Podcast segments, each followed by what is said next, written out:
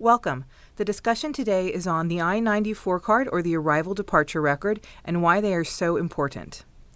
I 94 cards are issued by U.S. Customs and Border Protection, otherwise known as CBP officers, at U.S. ports of entry, where individuals seeking admission into the U.S. are initially screened. Historically, these were a physical piece of paper that was stamped with an entry date, the classification, such as H 1B, F 1, and others, that the person was granted. The name of the port of entry where the person entered was also included, as well as a status expiration date. The physical I 94 card was then stapled into the non immigrant's passport. Beginning in the spring of 2013, the CBP has transitioned from a paper based I 94 card system to an, I- to an automated I 94 card system. All of the information that was previously provided in paper I 94 cards is now available online in an electronic I 94 card. The paper I 94 cards, though, are still being issued only to travelers arriving at land border crossings with Canada or Mexico. The I 94 card is issued primarily to show non immigrants who are admitted to the U.S. what their status is and to provide evidence of this status. There are a number of common issues that occur with I 94 cards, even the new electronic ones, including a shorting or a truncation of the expiration date of the I 94 card a wrong classification being listed on the card, or incorrect notations that were listed by the CBP officer who conducted the screening. The screening process is called an inspection. It's a very important part of U.S. immigration law. If the person is issued an I-94 card, it is evidence that the person was admitted into the U.S. at a port of entry, which can be an airport, a land border, or a seaport. CBP also conducts pre clearance inspections of travelers before they depart for the U.S., usually on an airplane. These inspections are currently performed at airports in Canada, the Caribbean, and in Ireland. For many foreign arrivals, inspection happens at an international airport, and the encounter with a CBP officer is often very brief. It could be two minutes or less. During this inspection, the officer will review the traveler's passport, visa, and documents showing the purpose for their trip and any information that CBP asks for. This information also uh, will be checked in the computer system, and the CBP officer may find that there are discrepancies. If no problems are identified, the CBP officer will create a I-94 card for the traveler. When the CBP officer completes his or her inspection and admits the non immigrant into the U.S., uh, the information that is entered into this CBP system generates an electric electronic I-94 card that can be accessed through the CBP's website at cbp.gov slash I94.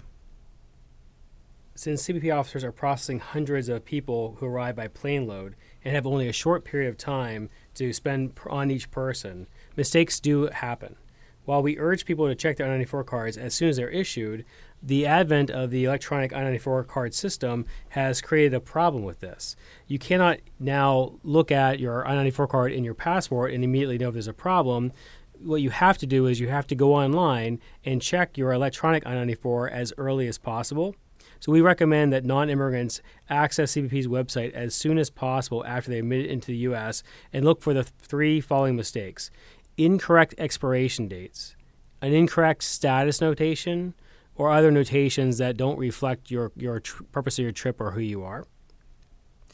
Exactly. And if you do find these errors or if you have trouble locating your record at all, it is important to contact a qualified immigration attorney to see if you can go back to CBP and have them correct their mistake. Unfortunately, some mistakes may be due to the individual's fault, uh, including having a passport which expires before their uh, I 797 end date, such as with H 1B and this unfortunately would not be an error on CBP's side. But w- whatever the case is, identifying the situation shortly after admis- admission uh, can can allow for this to be corrected and to avoid longer term problems.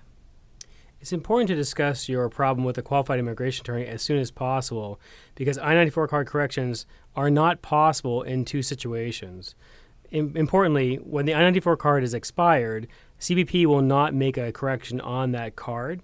And where the person departs the U.S., the CBP will close that I-94 card record and they will not treat it as active and they will not correct it after that point. So if the expiration date has passed or the person has departed the U.S., corrections are not possible.